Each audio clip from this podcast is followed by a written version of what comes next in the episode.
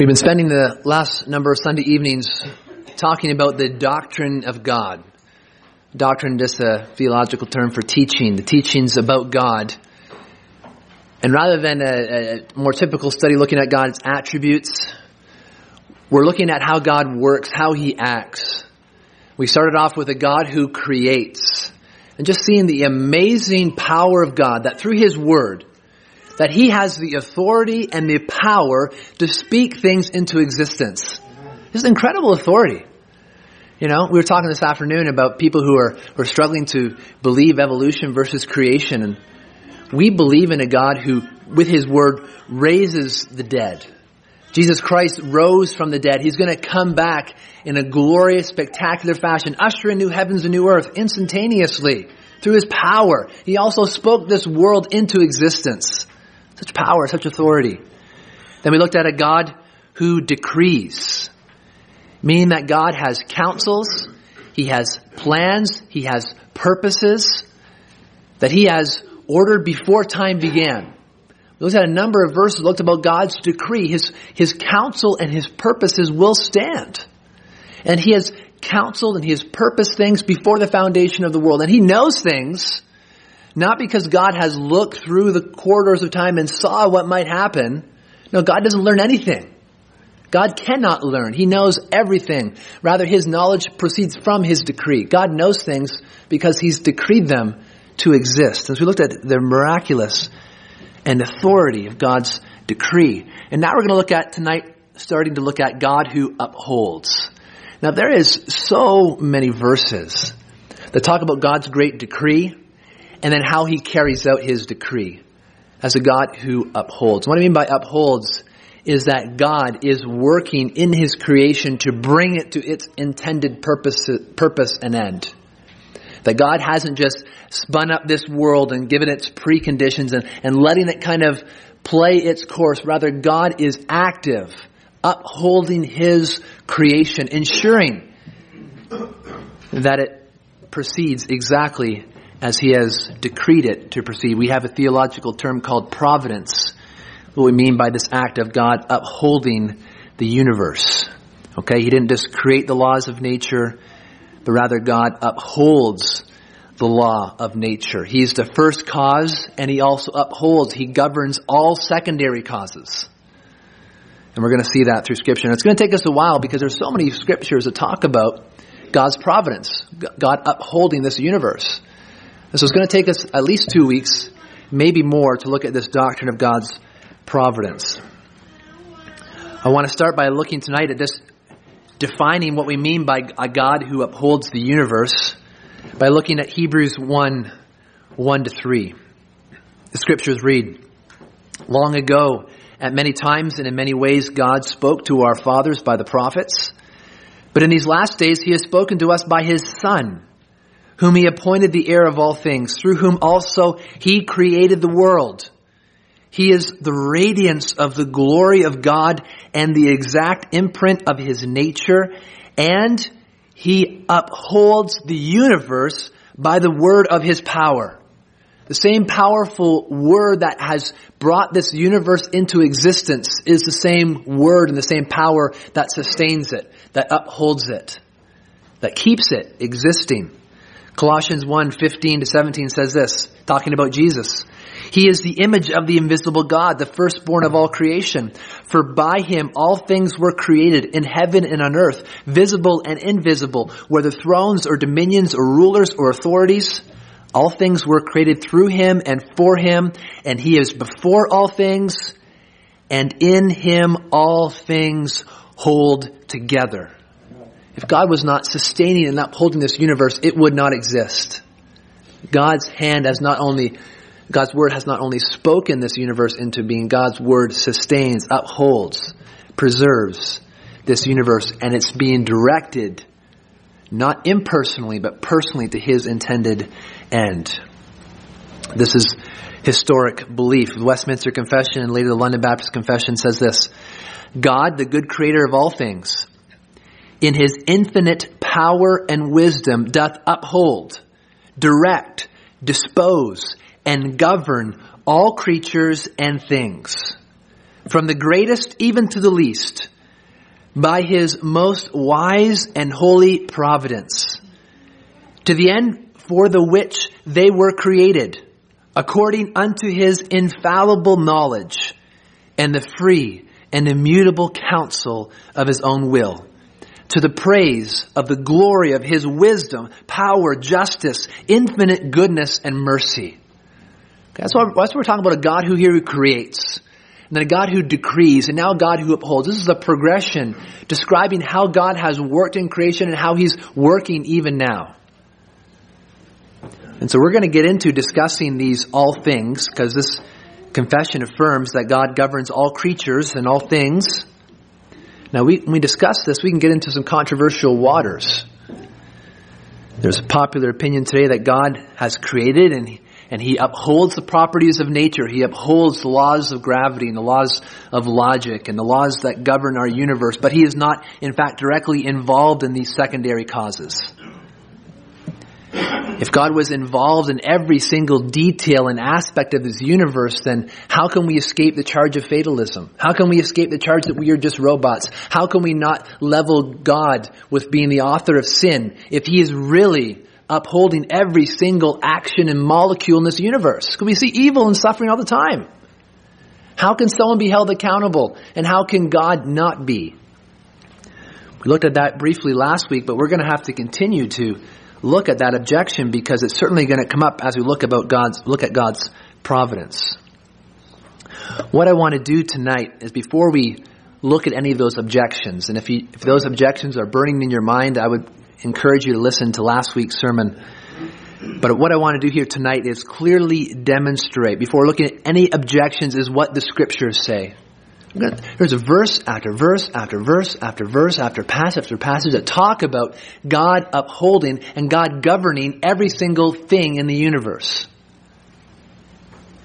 From the biggest events in history to the smallest of details, God upholds and directs all things to His intended ends and purposes. Okay, there's going to be an avalanche of data over the next few weeks. And, and, and some, some who are critical to this doctrine of providence might be able to dodge one or two of those rocks that are falling at them, but there's no way they can avoid this avalanche of biblical data that is flowing. We have to affirm what the scriptures affirm that God is in control of every single detail and aspect of this universe. What we're going to look at tonight is two things about God's providential control and His governing, His upholding of the universe. The first one you have on your sheet is God's effective control. God's control is effective. And what I mean by that, we looked at His decree last time, we saw that God had a purpose, a plan, He had a counsel, and He had will, and that will was effective. God accomplishes what He sets out to do. And God ensures that He governs all things so that they do accomplish what He sets out to do. God is not impotent. God does not fail. God is going to accomplish His purposes. Yes, we can resist God. Creatures can resist God for a time, but we will not ever thwart God's plans or purposes. We cannot. God is not a God who is going to fail or accept defeat. Now, there'll be times in Scripture it looks like, well, it looks like God has been defeated. Look at the cross of Christ. It looks like it looks like the forces of evil had, had won the victory by crucifying the Messiah. But no, that was all part of God's plan. To accomplish it just that way. So seeming defeat was actually victor- a, a victory, and a glorious one at that. So let's look at God's effective control of this universe. Look at Jeremiah 32, 27. Behold, I am the Lord, the God of all flesh. Is anything too hard for me? Isaiah 14, 24 to 27. The Lord of hosts has sworn, as I have planned it, so shall it be. As, and as I have purposed, so shall it stand. That I will break the Assyrian in my land, and on my mountains trample him underfoot, and his yoke shall depart from them, and his burden from their shoulder. This is the purpose that I purpose concerning the whole earth. And this is the hand that is stretched out over all the nations. For the Lord of hosts has purpose.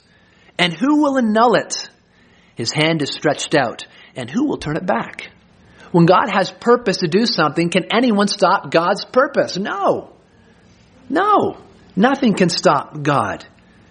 He has purposed, He has planned, and so shall it be. Isaiah 55, starting in verse 10 For as the rain and the snow come down from heaven, and do not return there, but water the earth, making it bring forth and sprout, giving seed to the sower and bread to the eater, so shall my word be that goes out from my mouth. It shall not return to me empty, but it shall accomplish that which I purpose, and shall succeed in the things for which I have sent it. God's control is effective. God's purposes are effective. Proverbs 21:30 No wisdom, no understanding, no counsel can avail against the Lord.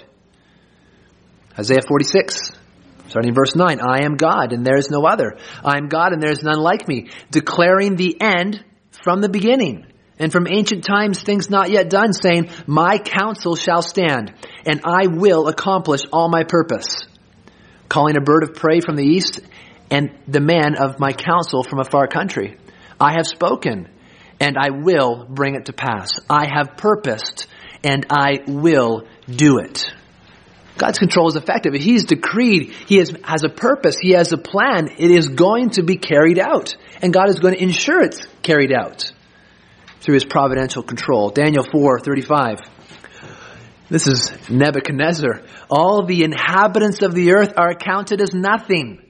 And he does, speaking of God, he does according to his will among the hosts of heaven and among the inhabitants of the earth, and none can stay his hand or say to him, What have you done? No one can say those things to God. Isaiah 64 8. But now, O Lord, you are our Father.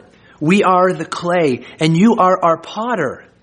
We are all the work of your hand. We see many times that analogy of the potter and clay referring to us as creatures and God as God.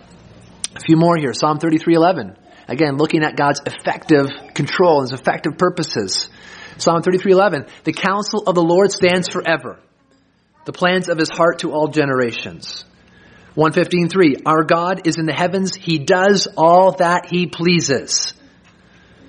135.6, whatever the Lord pleases, he does. In heaven and on earth, in the seas and all deeps. Isaiah 43.13, also henceforth I am he. There is none who can deliver from my hand. I work, and who can turn it back? And then Revelation 3.7, the words of the Holy One, the true one, who has the key of David, who opens and no one will shut, who shuts and no one opens. Powerful. God has all power, all authority, and his purposes are effective. God's will is never thwarted. God accomplishes his purpose. What he sets out to do, what he has decreed, when he says he decreed the end from the beginning, it will happen exactly as God has purposed it. He will ensure it. His purpose shall stand. His governance of this universe is effective. These verses here are what we mean by God's sovereignty. That He sits in the heavens and He does as He pleases. And He has all authority, supreme authority. There is no one like Him. There is no equal. There is no counsel that He turns to. He accomplishes His will. That's all we mean by God's sovereignty.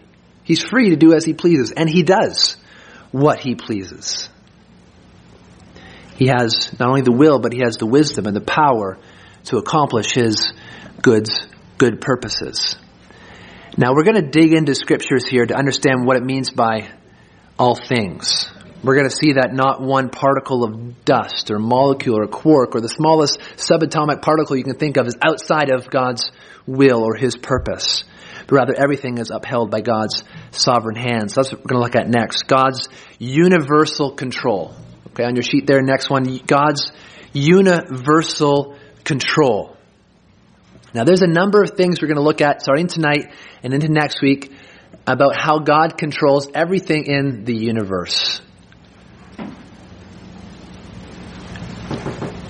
Not only does God know every detail of the universe, its laws, its principles, its people. Not only does he know the names of the billions upon billions of stars, not only does he know the very hairs that are on our head, an incredible knowledge, But God not only has created all these things, not only does He know all these things, but He sustains them and upholds them and is directing them to His intended purposes.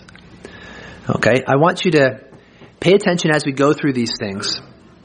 And I want you to notice that these are things God does.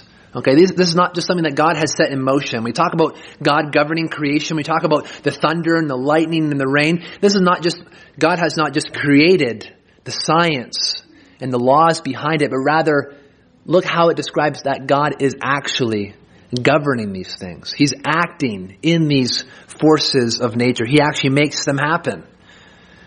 The very first one I want to show you about God's universal control. Number one, God upholds all creation. Okay, God upholds all creation. Psalm 65, starting in verse 9. You visit the earth and water it. You greatly enrich it. The river of God is full of water. You provide their grain, for so you have prepared it. You water its furrows abundantly, setting its ridges, softening it with showers, and blessing its growth. You crown the year with your bounty. Your wagon tracks overflow with abundance. Psalm 104:14. You cause the grass to grow. Okay, God does that. You cause the grass to grow for the livestock and plants for man to cultivate that he may bring forth food from the earth. God is active in these secondary causes. Psalm 104, 27, 29. These all look to you to give them their food in due season. When you give it to them, they gather it up. When you open your hand, they are filled with good things. When you hide your face, they are dismayed. When you take away their breath, they die and return to the dust. Speaking about animals, how God is completely in control of all animal life on this planet, giving them life and also returning them to the dust by taking away their breath. Psalm 135, verse 7 and 25. It says, He it is who makes the clouds rise at the end of the earth who makes lightnings for the rain and brings forth the wind from his storehouses. He who gives food to all flesh for his steadfast love endures forever. God is behind all of those things. God acts to govern and sustain and uphold his creation. Psalm 145, 15. The eyes of all look to you, and you give them their food in due season. You open your hand, you satisfy the desire of every living thing in Matthew 5:45 where he makes his sun rise on the evil and on the good and sends rain on the just and on the unjust. God makes the sun rise. God sends rain. God does that. Okay, how, how can we have confidence the sun is going to rise tomorrow? Because God is there. He's still living and He's upholding and sustaining this universe. Matthew 6, 26. Look at the birds of the air. They neither sow nor reap nor gather into barns, and yet your heavenly Father feeds them. Are you not of more value than they? And which of you, by being anxious, can add a single hour to his span of life? And why are you anxious about clothing? Consider the lilies of the field, how they grow. They neither toil nor spin. Yet I tell you, even Solomon in all his glory was not arrayed like one of these. But if God so clothes the grass of the field, which today is alive and tomorrow is thrown into the oven, will he not much more clothe you, O you of little faith. Okay, I don't need to provide any commentary on these verses. It's clear. God is acting in His creation. He's upholding His creation. We see a rainfall, that's God.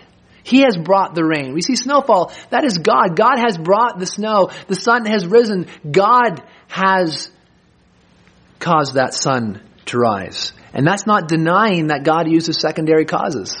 We see the same thing as we send the gospel go forth. People believe the gospel. In order for someone to be saved, they must hear and believe the gospel. And how are they going to hear and believe unless a preacher or someone tells them? Okay, God uses people to accomplish His purposes. He also uses the laws of nature to accomplish His purposes. But God is upholding and sustaining all of those things. He is active. He's not passive. It's not just impersonal. God is personally behind the rising of the sun and the giving of rain and the feeding of the animals and giving them life and taking their life from them. God is governing all of that. He sends frost and he sends ice and then he melts it as well. God controls everything about his creation.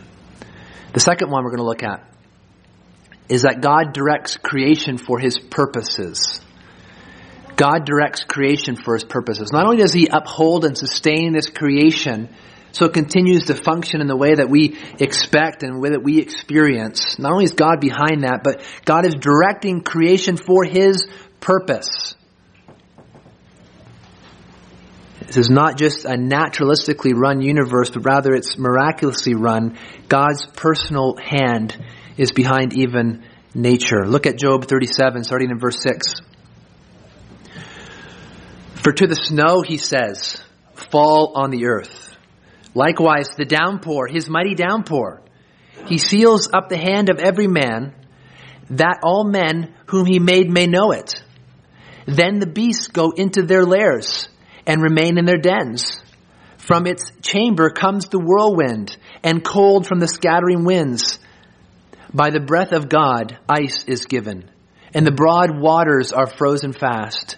He loads the thick cloud with moisture. The clouds scatter his lightning. They turn around and around by his guidance to accomplish all that he commands them on the face of the inhabitable world. Listen what he says in verse 13. What is God accomplishing by controlling the weather? He says, whether for correction or for his land or for love, he causes it to happen. God is being gracious by controlling the wind and the weather and the rain and the storms and the lightnings. He has a purpose behind these things. This is not just blind, naturalistic causes. God is orchestrating even the weather for his purpose. Consider Jonah for a second. And the weather and the things that were involved in his life. And, and as they, as they cast lots to see who was the one that was disobeying the Lord, Casting lots, a random thing, but it was of the Lord. It fell to Jonah. And off he was cast overboard. God had appointed all of those things to happen in Jonah's life, directing the weather and the wind and the rain and even the lots to accomplish his purpose. And not only that, but later in Jonah's life, look at Jonah 4, verse 6 and 7. It's on your paper there. It says, Now the Lord God appointed. Listen, listen, how, listen how Scripture talks about God's actions. Okay, this is what God is doing. Now the Lord God appointed a plant. God did that. And he made it come up over Jonah. God did it. That it might be a shade over his head to save him from his discomfort. So Jonah was exceedingly glad because of the plant. But when dawn came up the next day, God appointed a worm that attacked the plant so that it withered. Again, God's hand, this wasn't just a random plant that sprouted up. It wasn't just a random worm. God did that. God appointed a plant would grow up and he appointed a worm and he used these secondary causes to accomplish his purpose. It's amazing. Providence to me is, is so mind boggling. It's even more amazing than when we see miracles being taken place. Even though miracles are so incredibly amazing that God would even construct a universe that all these things would happen and by his appointment. We see the plagues against Egypt where God sent pestilence and he sent weather and severe weather and frogs and locusts and all these things and they, they infested Egypt, but yet the land of Goshen was untouched. God can direct the weather in such a way that he could bring judgment to one part of a city and then nothing in another part of the city. Now this is not just a special one-off for the plagues in Egypt. Consider Amos 4 7. God speaking, I also withheld the rain from you. Okay, God did that. I withheld the rain from you when there were yet three months to the harvest. I would send rain on one city and send no rain on another city.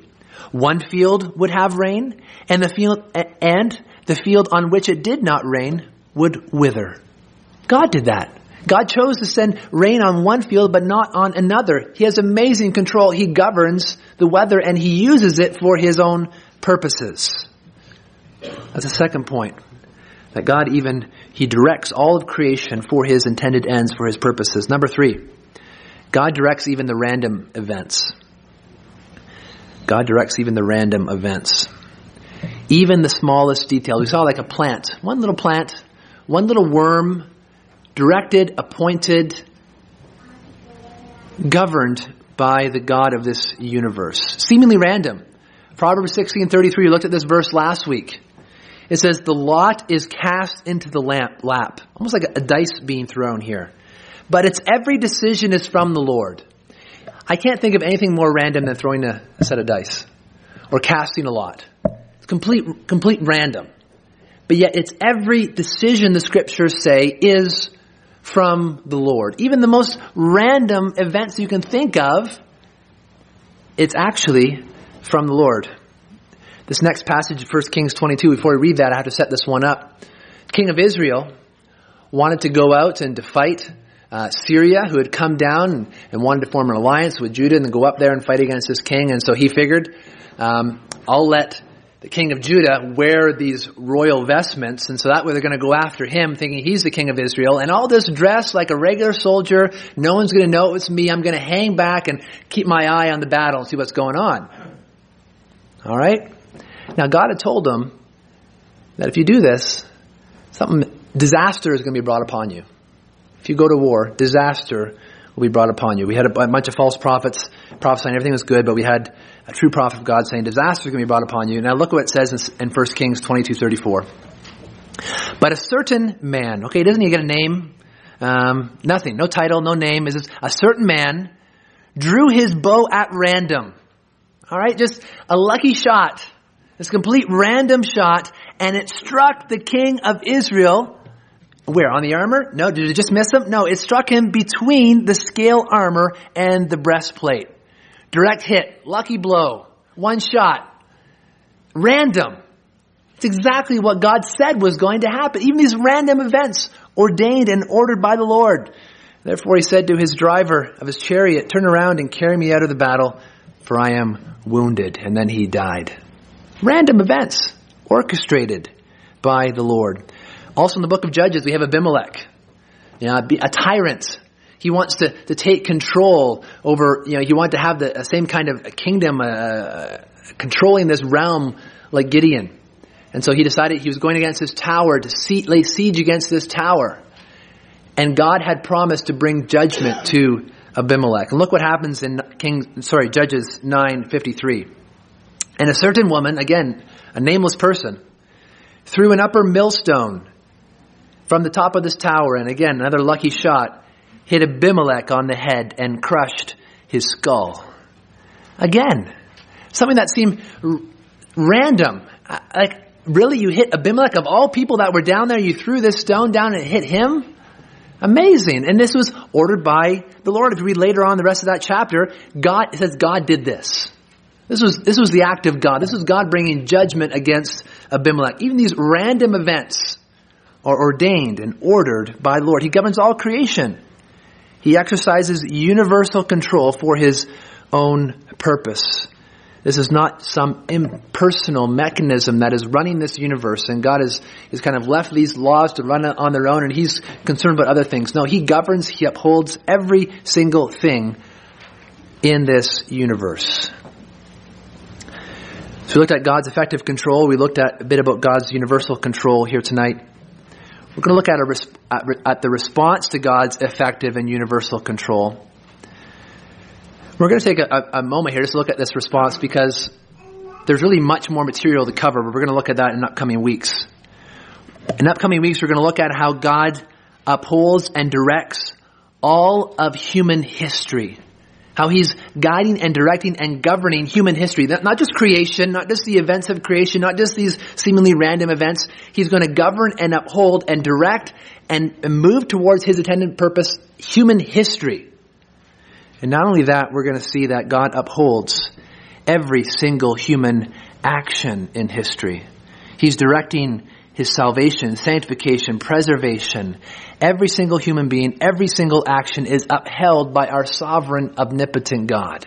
That's what we're going to look at next time we get together. Not next week. Next week we're looking at um, that school policy thing. But when we come back here for this study, we're going to be looking at how God directs every single thing in this universe. What I'll do tonight with the, the few minutes I have left is look at what this should really drive us to as we consider God's upholding of this universe and of his creation. Okay, four things to look at. First of all, this teaching is foundational. This teaching that God governs and upholds all things is foundational. I've stated before the centerpiece of Reformed theology is the doctrine of Scripture, and as we look at Scripture, we see God is the creator and that He is the sustainer, the upholder, that He is, that He is Lord over all. And what that means is that God exercises supreme authority over every single thing. This is laying us a firm foundation for understanding Jesus Christ. It's laying for us a firm foundation for understanding the gospel, how God it is, how, how, who He is for a God who saves and who acts in history and in time and space to accomplish His purposes. Everything is under His complete control. This is our God. We look at creation. We, we can see in creation and we can, we can, we can wonder and fathom at just how big our God is and how great He is. Okay, we, we understand that. But even, even more than that, as we look at His creation, understand that He is upholding every single thing, that's even more amazing. It's incredible to consider. This is our God who upholds His universe. At the same time that this teaching is foundational, we realize how great our God is. It leads us to the second point because it makes us seem small, weak, and less powerful. This teaching puts man in his place. Number two, this teaching puts man in his place. When we consider how great God is and how he spoken this world into existence and how he upholds this universe by the word of his power, it puts us in our proper spot. Scripture calls us dust. We are dust. Look at Genesis 3:19.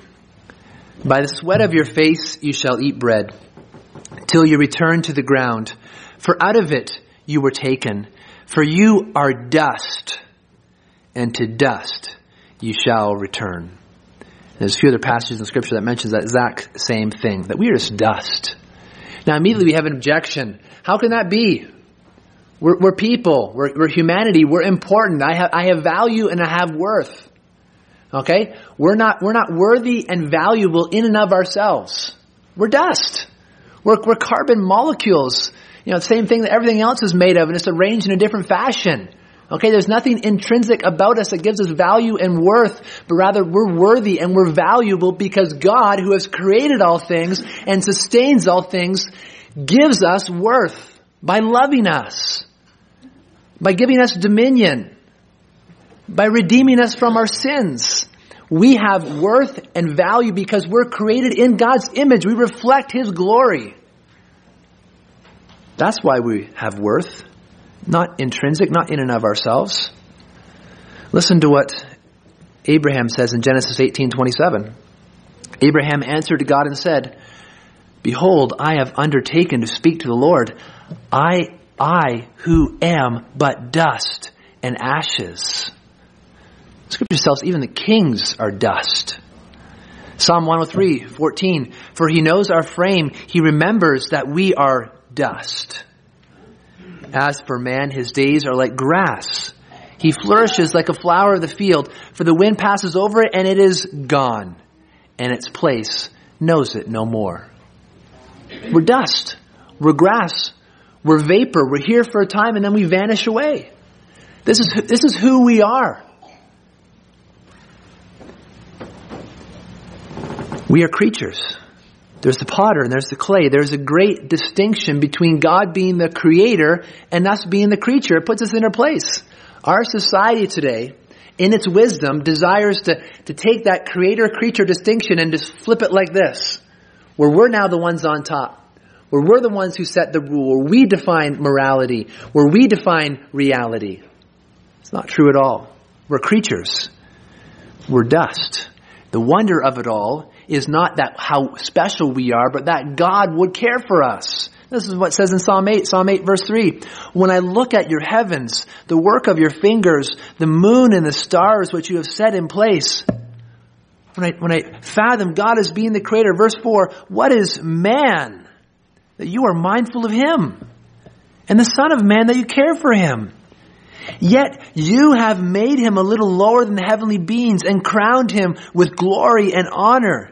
You have given him dominion over the works of your hands and have put all things under his feet, all sheep and oxen and also the beasts of the field, the birds of the heaven and the fish of the sea, whatever passes along the paths of the sea.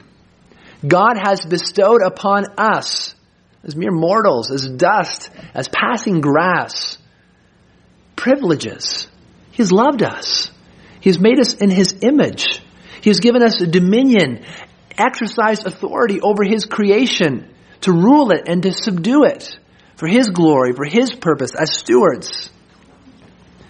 It's amazing. And we know this passage in Psalm 8 not only speaks to us as children of God, as people created by God, but it speaks about our Lord Jesus Christ, ultimately, being the Son of God. And not only that, God is so great in His love for us, is that He promises to change us from this image of dust into the image of his son, Jesus Christ. Look at this. We, we saw a bunch of scriptures talking about how we are dust and what is God that he is mindful of us. Now look at 1 Corinthians 15 starting in verse 47. This is so great. It says the first man, talking about Adam, was from the earth, a man of dust. Okay, there's the image we're from, image of Adam, from dust. The second man, talking about the second Adam, Jesus Christ, is from heaven. And then verse 48. As was the man of dust, so also are those who are of the dust. And as is the man of heaven, so also are those who are of heaven. Just as we have borne the image of the man of dust, we shall also bear the image of the man of heaven. Isn't that marvelous? Not only does God have this great distinction between who he is as the creator and who we are as the creature, we're just dust. But yet God has bestowed upon us His love and His mercy. He has sent His Son, Jesus Christ, to redeem us, and now rather being returned back to this pile of dust, nothingness that we came from, rather we're going to be transformed into the image of Jesus Christ, into His likeness, the eternal Son of God. Amazing. And all because of God's work, not because of our intrinsic worth or value. So this teaching puts us in our place. The third thing this teaching does is put man's wisdom in its place. This teaching puts man's wisdom in its place. This one we're not going to talk about much tonight because we addressed it a bit last week and we'll address it to come. This whole idea, how can we, how can we be responsible? If God controls every single thing in this universe for His own purposes, how can we, we be responsible? How can we be free? How can God truly love? How can we truly love God? How can we not be robots? How can fatalism not be true? If we fail to understand this truth, the wisdom of God as revealed in Scripture, it's going to cause us to stumble upon other biblical truths. I was just reading this week about a man who believed the Scriptures and that yet being confronted with philosophical objections about free will and about responsibility.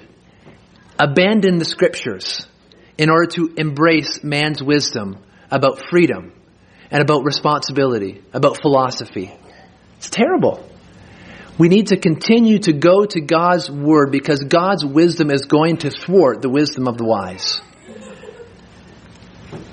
And so this teaching really puts man's wisdom in its place. Now we will address these objections. We'll come back uh, next time we look at this topic to address it. But really, I want to finish going through the biblical data before we look at these objections. The fourth thing we're going to look at here tonight, last thing, this teaching in, invokes reverent worship. This teaching invokes reverent worship. When God makes himself known to us, it is so that we would worship him so that we would see him in his mercy. We would see him in his love. We would see him in his power and in his majesty, in his authority, in his lordship, in his, in his complete splendor. And then return that to him in adoration and praise and wonder and bewilderment.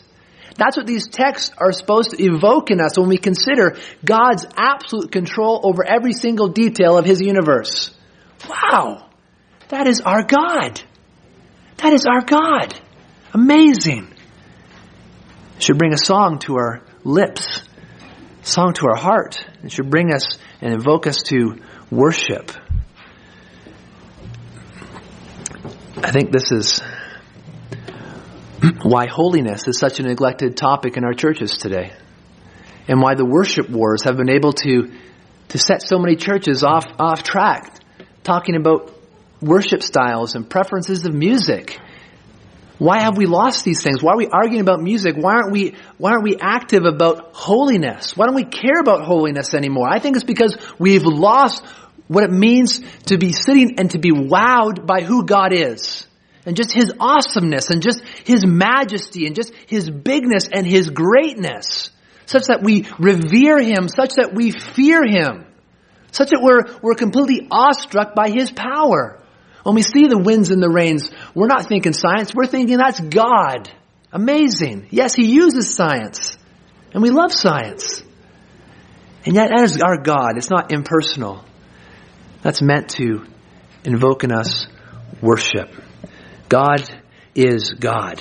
So let's marvel and let's worship Him. Let's finish here tonight. Let's pray.